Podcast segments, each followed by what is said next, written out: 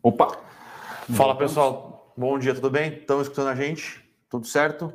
É, probleminhas técnicos aqui chamado tecnologia. O Zuckerberg não foi o Zuckerberg dessa vez, mas acontece. Não é o único, né? Não é o único que passa por problemas, né? Exato. Apesar que ontem mais de seis horas, mais quase 10 horas fora do ar. Sim. É, Surpreendente. No mínimo estranho. Eu não, é. dia, dia surpreendente, um dia estranho. E assim, as ações ontem reagiram mal do Facebook também, fecharam em queda ali é, aproximada de 5%. É... Bem estranho, né, Bruno? Sim, sim, é, bastante. Mas foi realmente. Acho que também somou por uma questão de, de um sell-off internacional ontem, que a bolsa também caiu 2,5%, enfim. Mas foi um dia atípico aí ontem, enfim, a gente também viu como estamos cada vez mais conectados, né? Sim. Agora, pessoal, lembre-se sempre, tem o Signal, o Signal, né? Que você pode baixar, o Signal funciona Exato. Então, não fiquem dependentes de apenas. É, tem o iMessage também, tem várias Sim, coisas. É. Então, é, o WhatsApp acho que talvez continue sendo o principal meio de comunicação, principalmente no Brasil, tá? Nos uhum. Estados Unidos a galera assim não, não usa tanto igual aqui. É, mas foi um dia. Sim. O Zuckerberg perdeu 6, 7 bilhões de reais. Aproximadamente 7 dólares. Bi, dólares. É, 7 bi de dólar de, de, market cap, né? Mas... É, não, no bolso dele não aconteceu nada, é. mas. Naquelas famigeradas listas de homens mais ricos do mundo, ele, se eu não me engano, o brasileiro lá, que é sócio, ele, uhum. ele caiu algumas posições Sim, e uhum. faz parte. Bom, pessoal, uh, hoje aqui com o Fernandão, aqui para a gente falar um pouquinho cenário internacional, lembrando que por lá já temos resultados, né? Resultados, resultados. diferentes semana passada, quando a gente teve resultado de Nike, é, esse já é resultado como se fosse do tri terceiro trimestre Exatamente. propriamente dito, né? Então, Nike ela adota outro ano o calendário, né? Então, Isso, exato. Esse já é o do terceiro tri. Esse é o terceiro tri. Calendário encerrado agora em setembro, né? Antes da gente comentar um pouquinho, só passar um panorama aí do que aconteceu na noite de ontem, essa madrugada, e aí as bolsas que fecharam pelo mundo na manhã de hoje. É, China ainda feriado. China feriado. É, Hong Kong subiu 0,26. No Japão, o índice o Nikkei né, caiu forte, caiu 2,2%. Já na Europa, uh, majoritariamente com ganhos. Né, então, recuperando parte das perdas de ontem. É, só na Europa teve os P+, né? Sim, o Eurostox fechou, fechou em alta e avança, né? Zero, quase 0,8%. E o Wall Street também indicando uma abertura positiva. Isso também deve impactar de forma mais positiva na Bolsa brasileira aqui hoje. Outros destaques. É, Brent acima dos 80 dólares. 82 é. dólares quase, contrato aí de Brent, é, após aí a decisão da OPEP de manter uma recomposição gradual na produção, né, Bruno? É, parece um tiro no pé da OPEP, tá? Sendo bem sincero assim, parece que eles estão indo com muita sede ao pote. Uhum. É, isso pode desacelerar consideravelmente a recuperação da economia mundial, aumentar receios de, de inflação, né? A gente, uhum. quando a gente começava a comentar, quando a gente comentava aqui, a gente achava que a inflação era na verdade, transitória é uma palavra que a gente já não usa faz tempo. Se a inflação era estrutural ou não, tinha algumas coisas que a gente colocava no preço uhum. é, para entender é, o impacto da inflação, ou pelo menos o impacto no custo de vida uhum. da população mundial ao longo do tempo. Uma delas era petróleo, outra delas era a questão do salário. Uhum. Se você e energia, né? Petróleo, aqui que eu estou colocando? Petróleo e energia. Gás, Ener... gás tudo, tudo que envolve energia. Só que está um caos. Uhum. E quando isso aqui está um caos, você tende a ter pressões e, uhum. e, em questão de salários, né? A gente viu na Alemanha semana passada greve, fazia muito tempo que não existia uma greve Sim. na Alemanha, né? Então a gente começa a ver esse tipo de coisa. Economia americana, é... a gente viu alguma, algumas formações de sindicatos, sindicatos contra a Amazon, uhum. inclusive a Amazon hoje é uma das empresas que mais paga no mundo, uhum. salário hora, e ainda assim é, existem pressões, criações de sindicatos. É se, se esse custo de energia não começar a diminuir, uhum. a gente pode ver uma, uma inflação constantemente mais elevada Sim. nos próximos anos. Obviamente, não tem. É, é, é, é incomparável com o que foi na década de 70. Uhum. Eu não lembro em questões de, de, de, números, mas é, era questões de subir 400, 500% ao ano. Uhum. Só que o petróleo era tipo, sei lá, 3 foi para 10. Então. Sim. É, e essa questão da sindicalização também é um ingrediente que os macroeconomistas nos Estados Unidos acompanham, né? É, houve um enfraquecimento, década após década, dos movimentos trabalhistas nos Estados Unidos. Por isso que agora está se voltando a ficar atento nesse ponto, porque pode ser uma pressão de salário, como o Bruno falou. Até depois a gente vai comentar um pouquinho sobre como isso impacta as empresas, né? O resultado de PepsiCo apareceram em algumas linhas ali alguns indicativos do que isso traz é, para a economia real e para o micro das empresas. Só fechando aqui, então, é, o panorama aqui da noite, né, enfim, da, da, manhã de hoje, o ouro recuando um pouquinho aí, fechando ali na casa das 1.750 uh, 1.750 dólares a onça, e as treasuries americanas que a gente tanto fala aqui, né, é, se mantendo no patamar de 1,5%, lembrando que esse é o maior patamar ali, em média, dos últimos três meses, e em geral, o dólar tem aí se fortalecido, né? Tem avançado frente à cesta global, tá? É, e sobre... por fim, o Bitcoin 50 mil dólares. Pode ir. Sobre os treasuries, tem uma questão que a gente ainda.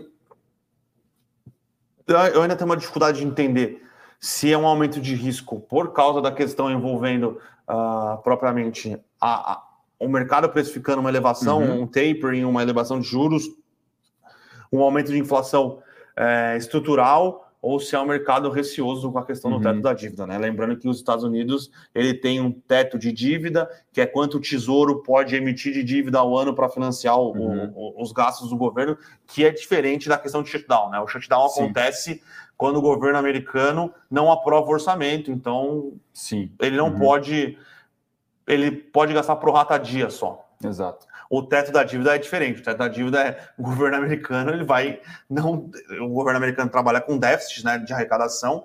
O governo americano não tem mais dinheiro a partir do dia 18 de outubro. Ele teria uhum. que aumentar é, a emissão de dívida para conseguir é, honrar seu compromisso. E aí, na teoria, os Estados Unidos entrariam em default técnico, porque ele não conseguiria honrar, honrar uhum. os bills, né? Que são aqueles títulos de curto prazo que tem vencimento ali nos Estados Unidos normalmente são é, meses, né? É meses, né? Então, uhum. cada bill, cada T-bill é, tem um mês. É uma pré de alguns meses. É, é uma pré de poucos meses é. os bills, né? Acho que o bill é até um ano é, e os notes são de, de, de, prazos maiores. O bill até dois anos e os notes são de prazos maiores. Mas é uma questão que o, o, os, os, os, republicanos estão fazendo um jogo duríssimo. É, e até ó, interessante o argumento do Biden, ele fala o seguinte, né? É, até tem um número aqui. Uh, um quarto da dívida atual, cerca de 8 tri, foi incorrido durante os quatro anos de Trump. Então, o Joe Biden está dizendo o seguinte: olha, vocês têm ônus nisso aqui, né? vocês têm uma participação, vocês têm aí alguma, é, uma contrapartida. Né? Então, esse xadrez político nos Estados Unidos também aí é bem complexo. Uh, e falar um pouquinho de Brasil ontem, então, o destaque foi Petro, né? Petro subiu forte aí, voltando a encostar agora nos 20, 29 reais ali aproximadamente, a, a preferencial, né? A Petro 4. É, mas isso foi na contramão da Bolsa, a Bolsa ontem caiu forte. A gente até pode partir de repente corporativo, já emendar com o BID aqui, com o Banco Inter. Sim, claro, claro, claro. O Banco Inter apresentou uma prévia operacional ontem, isso foi no final da manhã, né? Foi um pouquinho pós o nosso morning aqui, enfim. A, e a um pouquinho definição, antes. Um pouquinho antes, desculpa é, mas um pouco depois da definição da nossa pauta. Sim, sim. E aí, enfim, a gente não conseguiu trazer com detalhes do nosso eu com isso, mas trazendo hoje aqui, é, foi uma prévia que eu diria que foi boa, vai. É, boa, foi mas boa, mas pontos. é um ativo que é precificado à, à perfeição, né? Exato. né? Então, você já vem um pouquinho. É o que a gente vê muito, a gente vê muito com a Amazon. Exatamente. Obviamente, BID sofre mais, até porque uhum. a Amazon já é uma empresa mais consolidada, com crescimento mais garantido, uhum. entre aspas. O BID não. O BID é uma uhum. empresa que negocia múltiplos muito caros é, e está precificada à perfeição no, uhum. no, longo prazo, né? Então apresentou números bons, mas não tão bons Exato. como esperado, e aí foi penalizado. É, e aí, é... Tem algumas outras coisas que acabaram impactando, Sim, né? Mas assim, em termos de base de comparação, né? Anual vem sempre bom, são taxas aí é, bem assustadoras, a gente está falando quase que dobrar a receita em algumas linhas. Lá ele divide né, em é, investimentos, seguros, enfim. É, mas na comparação trimestral a gente viu ali um arrefecimento das taxas, isso pode ter pegado, né? Questão de NPL também, enfim, veio ali talvez um pouco acima, também não veio muito acima, mas veio 2,9%, provisão veio em linha, isso foi um ponto talvez positivo, mas é, enfim, as ações caíram 13% ontem, as ações realizando forte aí, mas até é, se a gente pegar o desempenho no ano. Sobe 50% ainda. Sobe 50% ainda, né, pessoal? Então é realmente. É, agora é um pouco menos, agora é na casa dos 40%. Uh, mas realmente é um desempenho alto performance para cima do Ibovespa assustador. Uh, então, esses papéis um pouco mais é, esticados, vamos assim dizer, eles tendem a sofrer nesses, nesses momentos. Né? A expectativa é realmente bastante alta. E ainda se somou também um clima de aversão ao risco, abertura de curva de juros, então culminou nessa queda ontem, BID, maior queda do índice Ibovespa. A gente tem mais algumas notícias aí também, Bruno. Magalu, é isso mesmo? Magazine Luiza vai entrar no mercado de moda, né? Então, como, é, como a gente fala aqui das pequenas aquisições que ela, que ela vai fazendo, uhum. uh, ela vai fazendo pequenas aquisições ou pequenas contratações, vai colocando as coisas para dentro que a gente não sabe ao certo como vai funcionar e quando você uhum. vê é um, é um, é um é um ecossistema completamente Sim. interligado, né? Uhum. Então, ela fez algumas aquisições de algumas empresas é, para ligar fábricas ao marketplace. Uhum. Ela vai tentar utilizar esses hubs industriais para fazer o quê? Para fornecer roupas, é, para fornecer a parte têxtil é, da, da, da, marca dela. Ela uhum. comprou uma empresa. Eu esqueci o nome agora. É, eu estava até olhando o site dessa empresa. Mas é uma empresa que dá dicas de looks de moda. Para fazer uhum. o quê? Para fazer toda a parte de propaganda e utilizar Exato. as roupas da Magazine que vai, vão ser da Magazine Luiza é, e fazer um marketing em cima disso. Uhum. Então, é, às vezes você não entende o que a Magazine Luiza está fazendo, mas é porque a gente. Sim. Nós somos meros mortais e os caras estão lá, né? O médico, o, a diretoria e o corpo executivo da Magazine Luiza pensa muitos anos luz da, uhum. da gente, né? Uhum. Então, vai entrar no, no, nessa parte de varejo de moda. É, e provavelmente vem bastante forte. Então, fez essa questão de hubs, hubs industriais, que estão interligados ao marketplace, provavelmente ela vai terceirizar a produção para eles. Tem um, tem um aplicativo agora, um site é, de. de uh, que vai auxiliar no marketing, contratou uma mulher, é, eu esqueci o nome de uma executiva, que estava na Arezo, mas já tinha passado pela CIA, então são vários passos interligados que a Magazine uhum. Luiza vai fazendo e quando, vem, quando chega, ela chega pesado, né? Então é, a, é, a Magazine Luiza vai ter uma marca própria de roupa, vai Silvia chamar Magalu. Machado. Silvia Machado. Machado. Isso. Passagem pela da Fit, C&A, enfim. Tava na Arezo, né? Exatamente. Então, então é, vai se candidatando como a grande consolidadora do setor aí, sim. né? Acho que falar em quality varejo, é, esse varejo, né? Esse varejo mais de e-commerce é, é realmente Magalu e via varejo é um call mais de preço, né, Bruno? Parece cada vez mais clara essa distinção, né? É, vamos, vamos trazer agora o resultado internacional? Opa, vamos lá. A gente comentar um pouquinho aqui, o resultado de PepsiCo, né, que é a, a grande concorrente aí da, da Coca-Cola Company, uh, famosa aí pelas suas é, marcas, principalmente refrigerante, mas também tem diversos snacks aí, os famosos salgadinhos. O resultado veio bom, tá?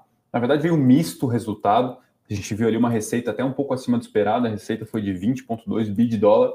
Então, a empresa que já receita quase 100 bi né, por ano. Isso foi um crescimento de 11,6% e o crescimento ajustado ali foi na casa dos 9%, tá? Esse número veio bom. É, o que, que não veio tão bom? Foi o lucro bruto ou, enfim, a margem bruta, né? Ou seja, o custo consumiu um pouco mais do resultado da receita.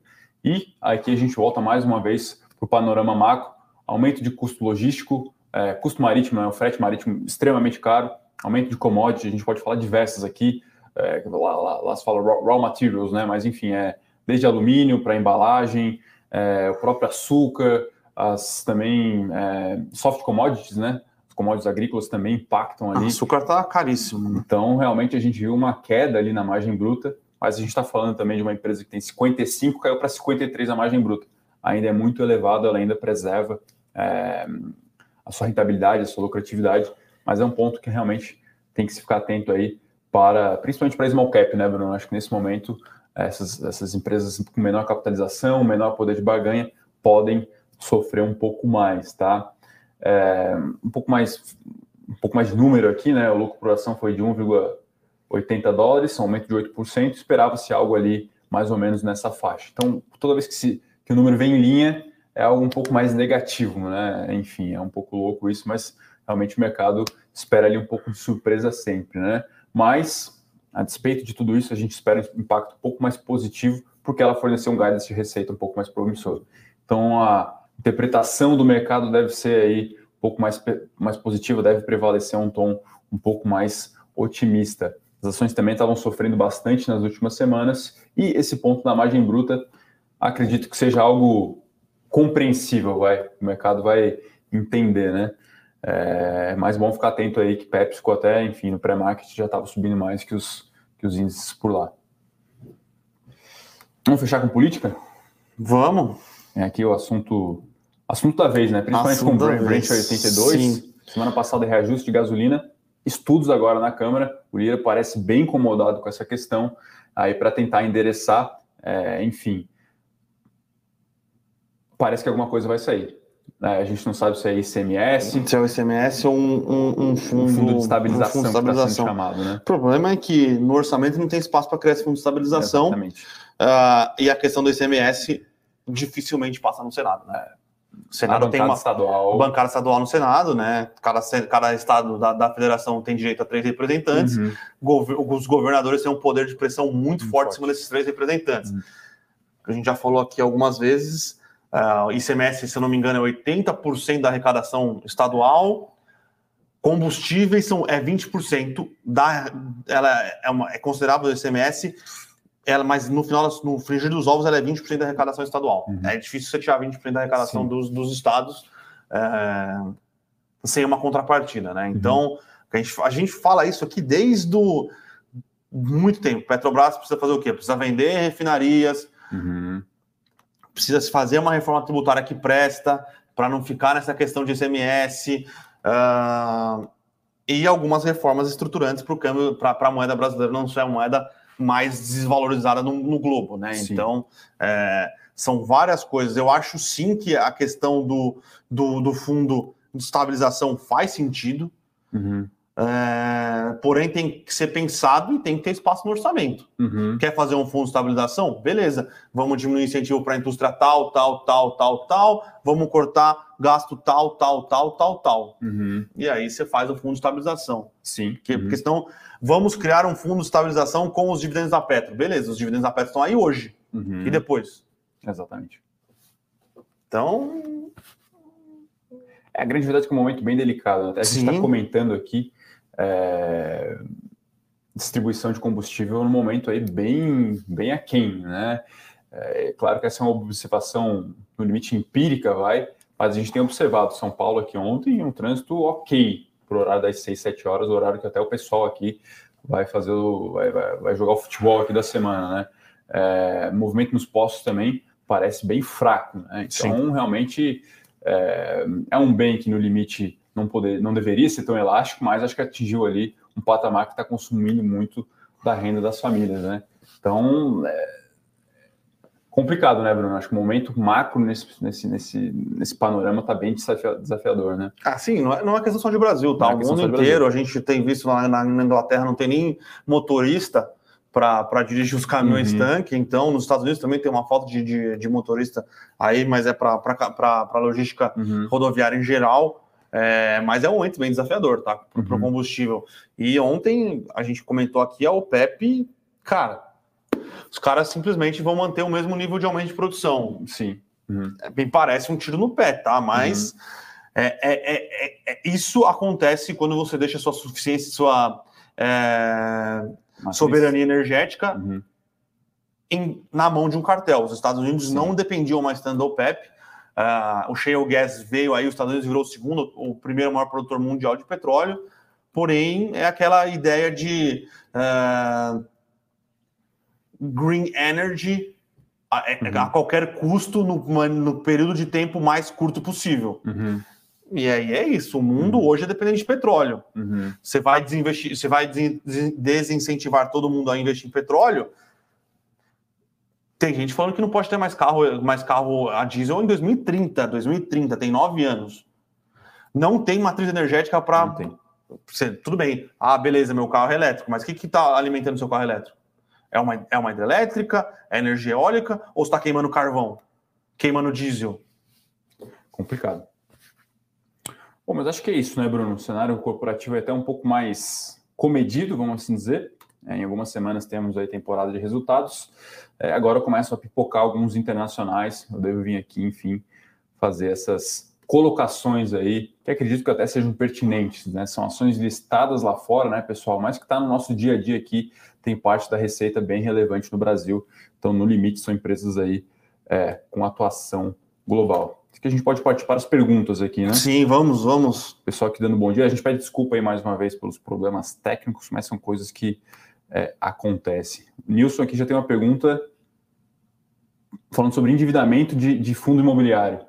Onde você. Onde... Você vai estar no passivo, tá, Nilson? Você tem que abrir o, as, os demonstrativos mensais. Lá no passivo tem quanto é ativo, quanto é uhum. é passivo, e o passivo vai estar lá falando quanto é de endividamento, tá? Então, uhum. é, no passivo vai ter taxa de administração a pagar, uh, alguma coisa que gastou de manutenção no mês, é, mas vai ter lá o que ele tem de passivo de longo prazo, uhum. que provavelmente é o endividamento, tá? Ou tem alguns fundos já, o a XP tem feito isso.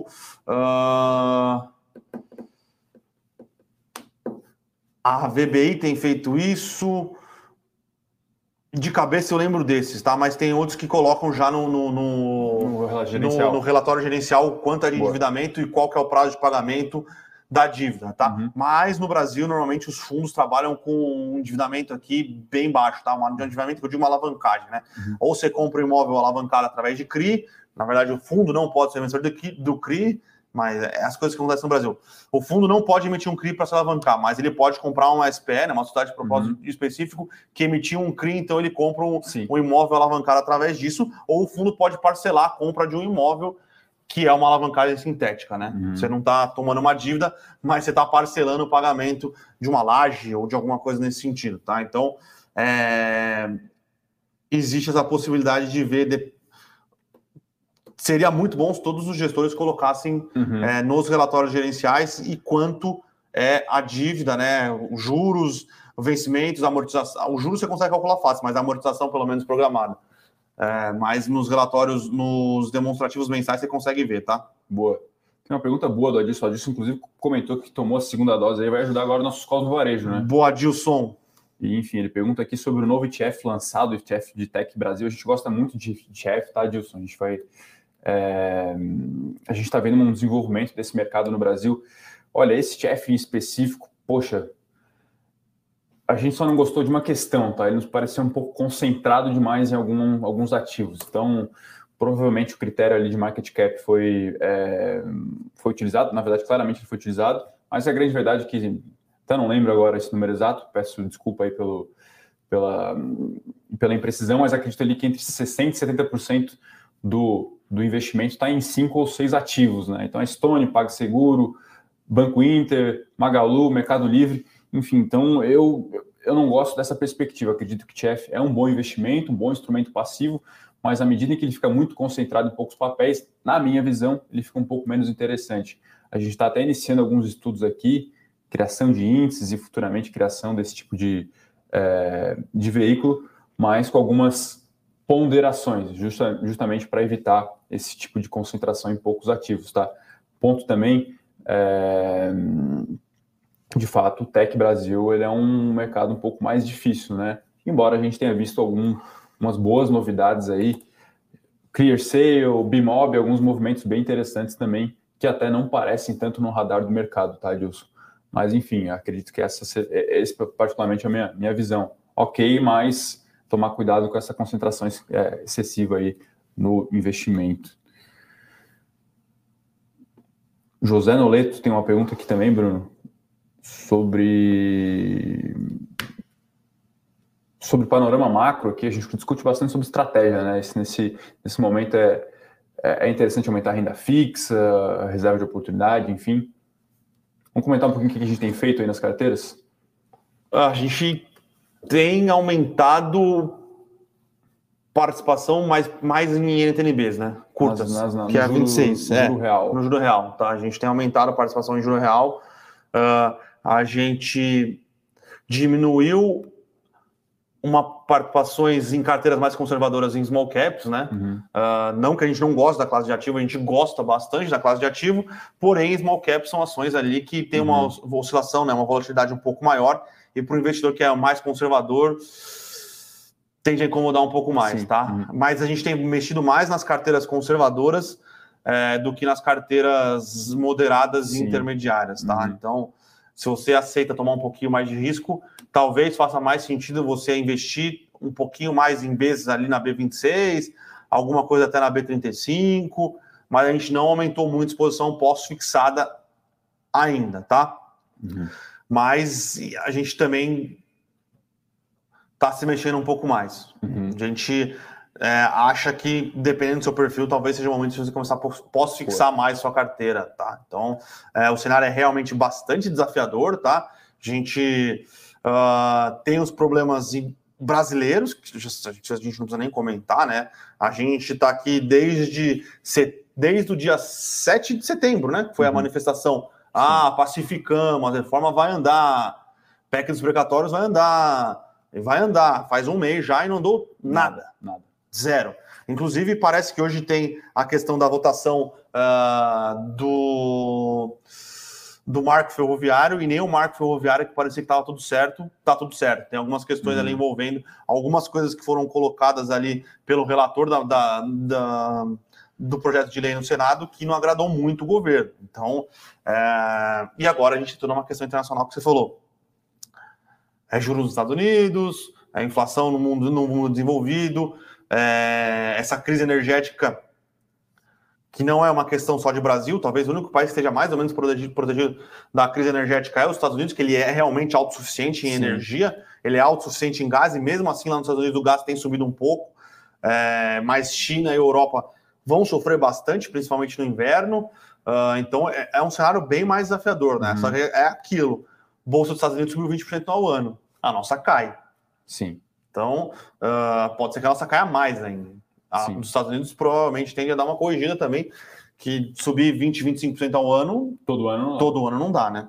Bom, tem mais alguma. O José tem uma outra pergunta aqui sobre ativos ligados a commodity. A gente tinha um call estrutural em commodity que a gente está surfando aí desde dezembro desde, do ano passado. Dezembro né? do ano passado. É um ativo internacional, né? é, um, é um ETF de commodity, na verdade cuja alocação em, em óleo, né, em petróleo, é na casa dos 60%.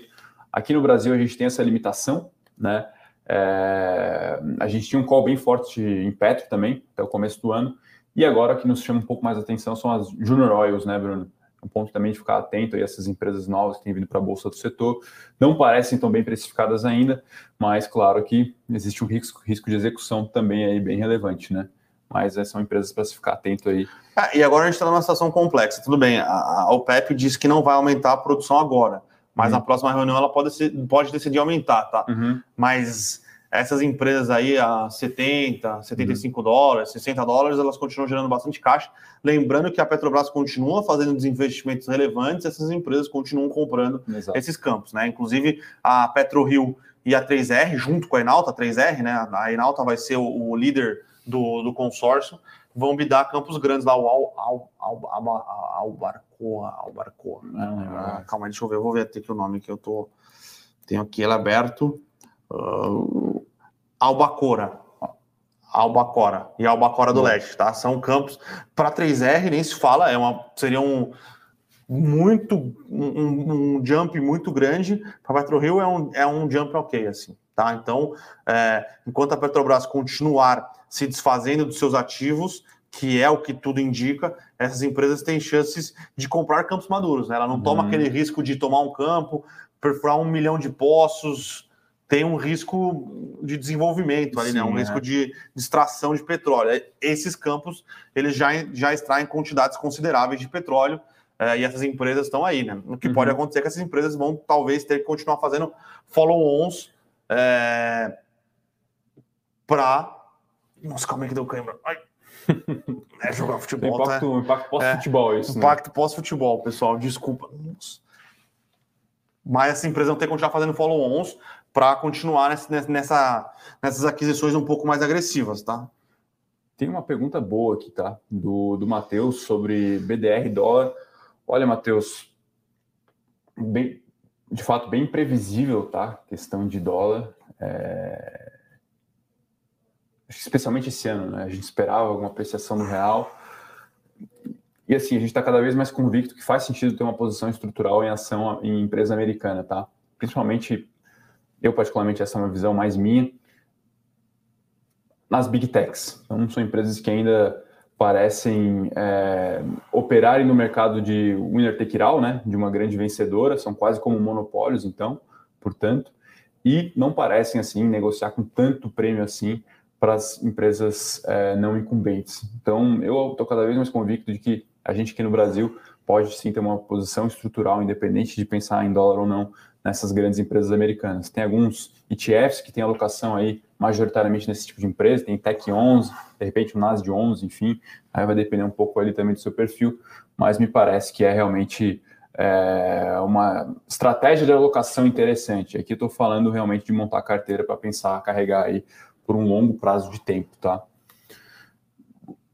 Grande Vini, o Vini pergunta aí de catalisador para mercado, acho que é reforma agora, né? Será que passa alguma reforma aí? Acho que poderia trazer uma reavaliação do cenário doméstico, né? De repente uma administrativa, alguma coisa assim. Eu acho que a poderia tá destravar um pouco de tá? valor. Tá?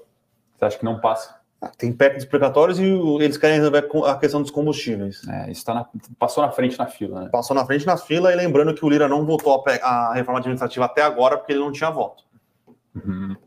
Se ele tivesse voto, já passou na comissão do Senado, já passou as 10 sessões já. Se ele tivesse voto, já tinha botado para. Ainda mais o Lira, que gosta de, que gosta de atropelar, fazer pacto, vender a mãe para aprovar é, reforma. Sim. Então, uh, administrativa eu não sei.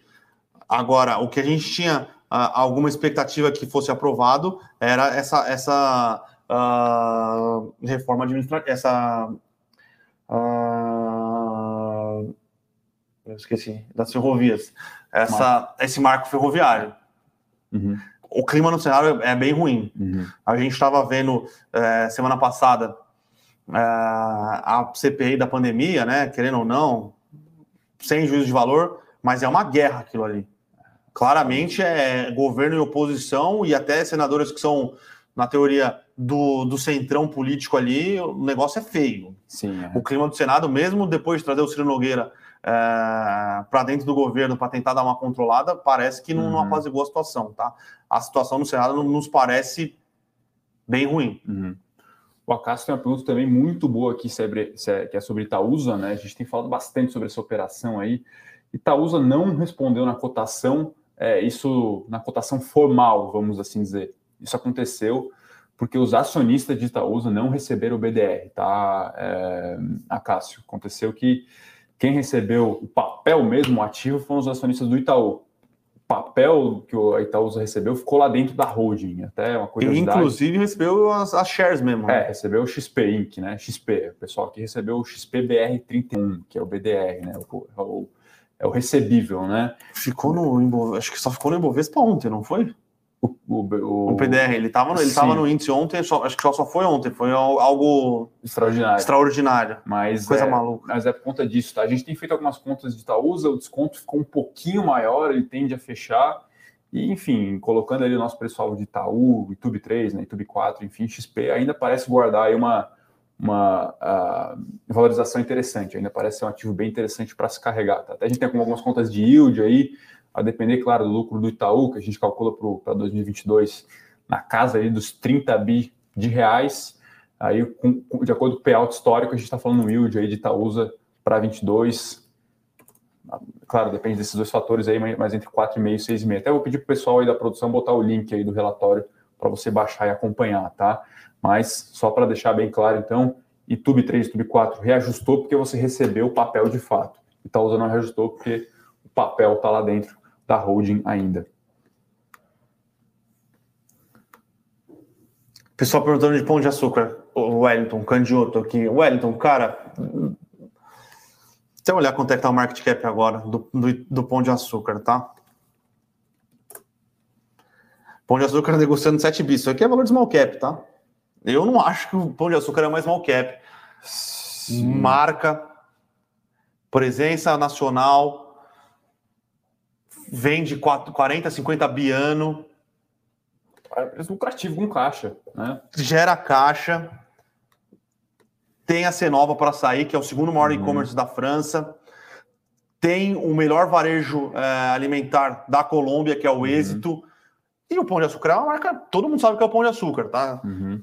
Obviamente tem algumas questões uh, envolvendo rentabilidade, principalmente a rentabilidade da marca Extra, né? Uhum. O Extra realmente hoje parece ser de longe o calcanhar de Aquiles do Pão de Açúcar, tá?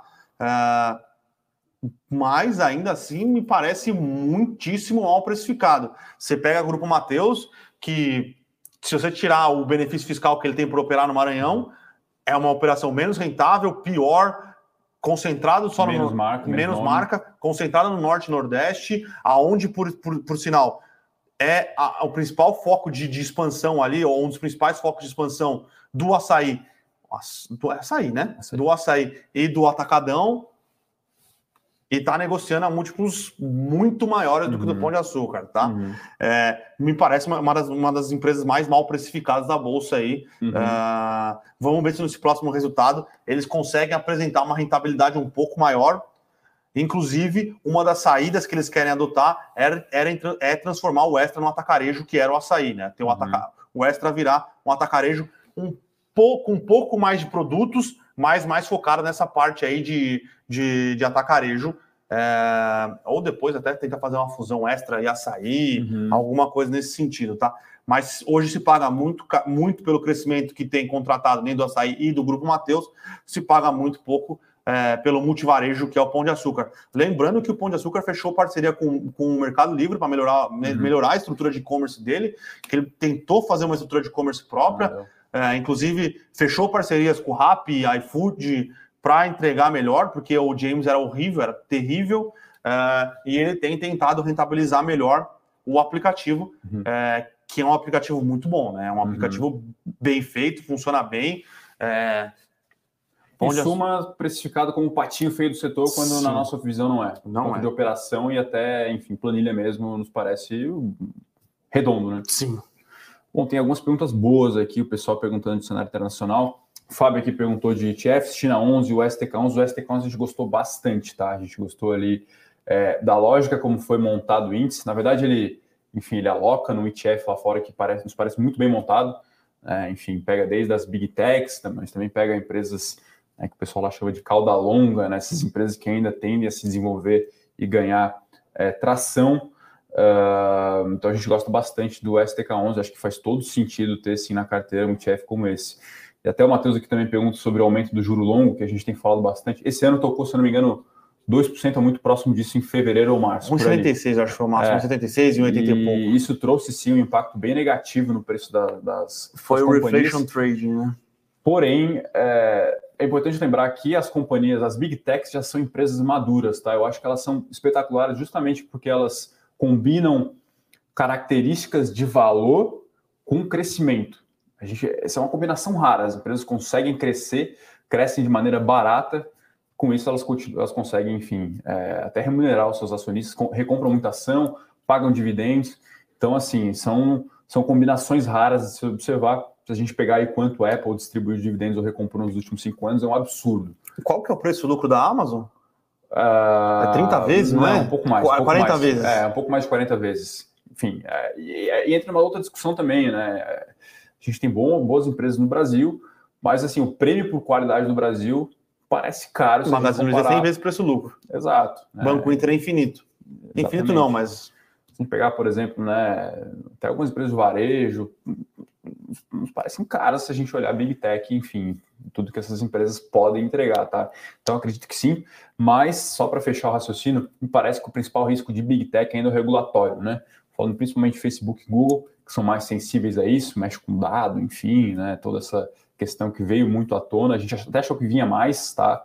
É, após Biden, não veio tanto assim, mas isso é sempre um risco ali a ser observado. Mas questão de juro, eu me preocuparia mais com outras empresas que a gente evitou durante o ano todo. Essas que não geram caixa ainda, Airbnb, Uber, Uber uh, diversos. Tem, tem lá nos Estados Unidos software, é, enfim, existe uma infinidade, né? Fala aqui dessas principais que são essas novas vertentes de tech nos Estados Unidos, mais real economy, que o pessoal chama.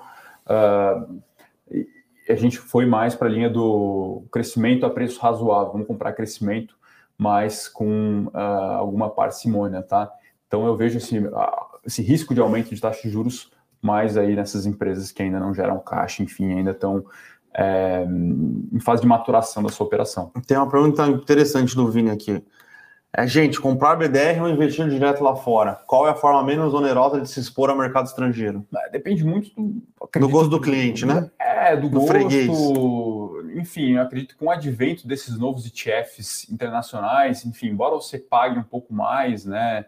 É um ETF que compra lá fora e traz para cá e cobra uma taxa DM por isso. Cara, mas é extremamente prático, você vai ter ali essa agilidade lá fora, lembrando que tem também ali a questão do câmbio, né? Agora, se você quer ter ali uma plataforma quase infinita, né, uma prateleira com diversas opções, a gente está falando aqui de milhares de ETFs, todos os ativos hoje, é, os principais deles são listados nos Estados Unidos ou tem ADR nos Estados Unidos, aí pode uma, abrir uma conta gratuita aí, que enfim também vai estar muito bem atendido, tá? Mas esse advento aí de ETF no Brasil, hoje a gente já tem boas opções, caso queira ali ter. Ah, não, o manual sim. fala em 10%, né? Pelo menos de ativo dolarizado. Poxa, hoje já é possível fazer isso no Brasil, tá? Até mesmo Gold 11, acho que é legal ter uma exposição, a gente usa bastante aqui nos nossos portfólios. Enfim, tá cada vez melhor, né? A vida de alocador e do investidor pessoa física também, para ter um portfólio ali bem consistente com retorno adequado. Pergunta boa do Vini aqui agora também sobre, sobre LCI e fundo imobiliário. Falar para o Vini daqui a pouco até mandar o e-mail ali pro pessoal da consultoria. Aqui, é, né? o Vini. Você tá roubando minha hora, meu, meu, minha remuneração por pois hora é. aqui, viu? Mas tudo bem. Uh, acho que vai, faz sentido ter uma exposição a, a, a fundos imobiliários, sim. Uhum. Agora, quanto por da carteira do seu pai? Aí é difícil de dizer assim. Pois é, é difícil, né? Parece que o fundo imobiliário ele compete mais com o imóvel, uma estratégia de renda, né? Sim, exato. mas se ele já tem, se ele tem 100% da grana dele em LCI, é, faz sentido, sentido, dar uma né? diversificada. Uhum. Lembrando que o, o fundo imobiliário ainda isento continuou caindo, claro, teve um impacto ali de juros. De juros. É a guerra entre juros e mercado real. Mas nos parece realmente Hoje o IFIX está até subindo aqui, mas parece que. É compra, né? Tem muita coisa aqui que não faz sentido nenhum no preço que a gente enxerga em tela, tá? É... Mas é isso, a LC, a LC do seu pai vai, vai render mais agora, bem mais agora. Sim, é. Mas tipo, tem uma parte ali em renda para ter uns dividendos mensais. Parece interessante. Parece fazer né? sentido. Hoje, com uma, uma uma carteira de FIIs aí de 200 mil, a gente está falando yield aí acima de 7% ao ano, 8% de repente, né? Com ativos bons. Sim. Então a gente está falando aí de, enfim, um dinheiro é, de 16 mil reais. Né? Ainda né? mais se você fizer o gross up, né? Lembrando, pessoal, não paga imposto de renda, você pode gross upar. Uhum. Dá, uma, dá um rendimento ok, bem ok, assim. Uhum. Bem, parece, nos parece fazer bastante sentido. Uhum. Não é para você colocar tudo também em fundos imobiliários, tá, Vini? Poxa, com certeza. é, o, o aluguel é interessante, mas tem a cota também, né? Sim, o pessoal sim, esquece sim. que a cota ela tá a mercado, né? PBV, PVBI 11, o Matheus aqui pergunta, é o, é, o, é o player de laje, né? Corporativa. Laje corporativa muito bem localizado, tá, tem sofrido aí nos últimos dias, 50% da receita dele hoje advém da Prevent Senior, num imóvel uhum. muito bem localizado aqui na região da, do Itaim, né, ou você pode chamar de Planalto Paulista, Planalto Paulista, uhum. ali perto do, do, Parque do Ibirapuera. Mas se a, se a Prevent Senior sair de lá, pode sofrer alguns meses na distribuição de dividendos? Pode, pode mas, cara, tá negociando. Tá, eu acho que aluga fácil.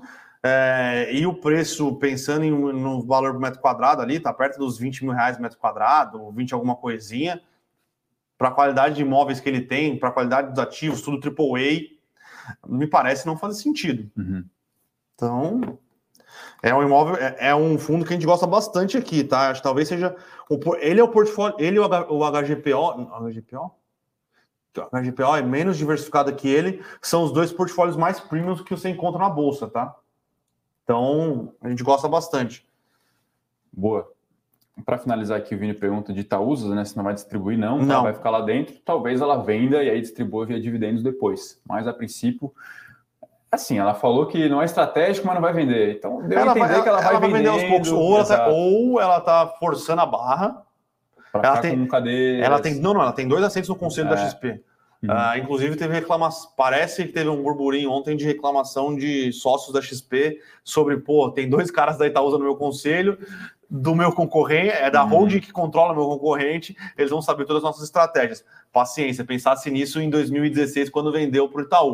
Uh, mas parece que pode ser uma estratégia do Itaú manter os dois conselheiros uhum. lá para achar alguém para comprar a participação direta da Itaúsa com prêmio. Aí você está comprando uhum. um prêmio de controle para ter dois assentos no, no conselho.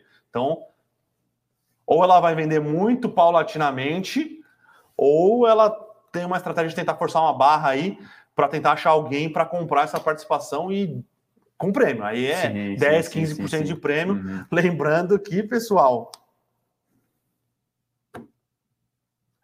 Tem mais 10%. Tem. Que o Itaú vai exercer. É. é. nas nossas contas aqui daria mais um dividendo aí, ou pelo menos uma reavaliação a preço justo de Itaú de uns 4%, 4 a 5%, depende muito da cotação.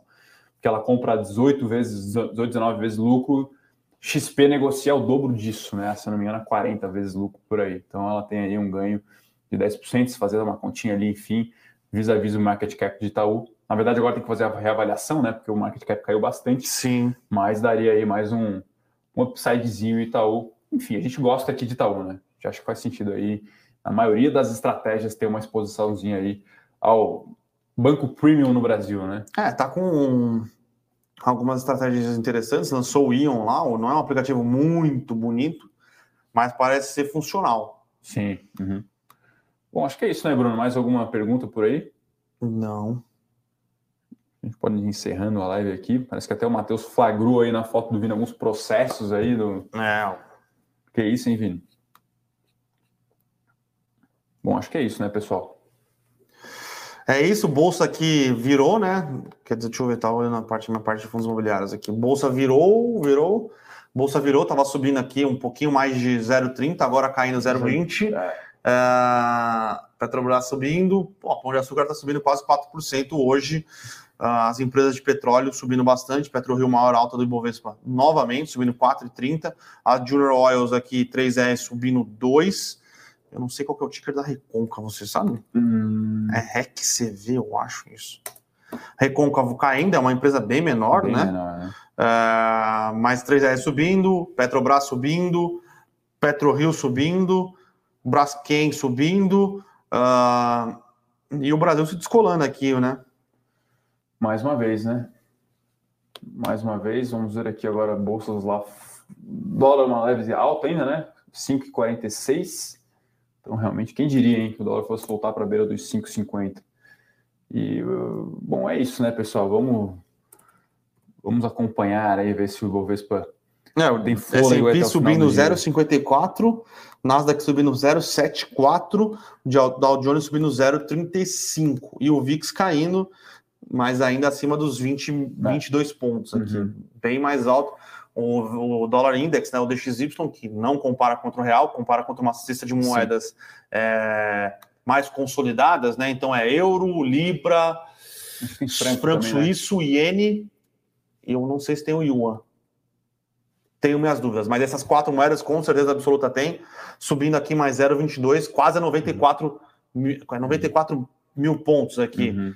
Cotação bem, bem relevante, né? Lembrando, pessoal, todo mundo falava que o dólar, dólar era para baixo esse ano. Sim. Uhum. Quem diria, né? É. Bom, então vamos encerrando aqui a live hoje. Agradecer aí a presença de todos. Hoje tem fechamento de mercado, amanhã às 10 estaremos aqui de volta para pegar a abertura do mercado. Vamos acompanhar e vamos ver se o Ibovespa dá uma, uma viradinha aí até o final da sessão de hoje. Tem algum resultado amanhã ou não? De, no, na, na gringa? Não, acredito que não, tá? Em breve vem os bancos, mas começa a maioria na semana que vem. Mas a temporada lá fora pega fogo mesmo a partir do dia 20 de outubro ali até dia 5 de novembro, mais ou menos ali. Realmente a gente vai ter uma onda de resultado bem, bem expressiva. É isso então. É, hoje Nasdaq até, inclusive, deve subir um pouco mais que Dow Jones lá fora. Beleza, Não, ontem pessoal? o Nasdaq caiu, Nasdaq ontem, inclusive, caiu mais do que o é. Bovespa é. aqui, né? Caiu uhum. 2,5, o Bovespa caiu 2,22. Uhum. Uh, mas é isso, acho que o Nasdaq tende a sofrer mais do que o S&P. Uhum. Caso é, é, essa configuração de uma economia com um pouco mais de inflação, um pouco mais de juros altos, que a gente não acha que é o caso de Apple, Facebook, Amazon e Google, porque eles têm poder de repasse de preço. Brincando. Né? né? Brincando, eles vão repassar a inflação. Agora, essas empresas que não geram caixa, aí, aí sim, boa parte do, do valuation deles está na perpetuidade e esses é. tendem a sofrer um pouco mais, tá? Boa. Bom, então é isso, tá, pessoal? Deixa um abraço aí para todo mundo. É... Enfim, lembrando, fechamento de mercado, então, hoje às 5, 5 e meia e a Morning Call amanhã tem, tem pregão? Tem morning Tem pregão, tem morning call. É isso, tá, pessoal? Abraço a todos aí. Valeu, pessoal. Obrigado, hein?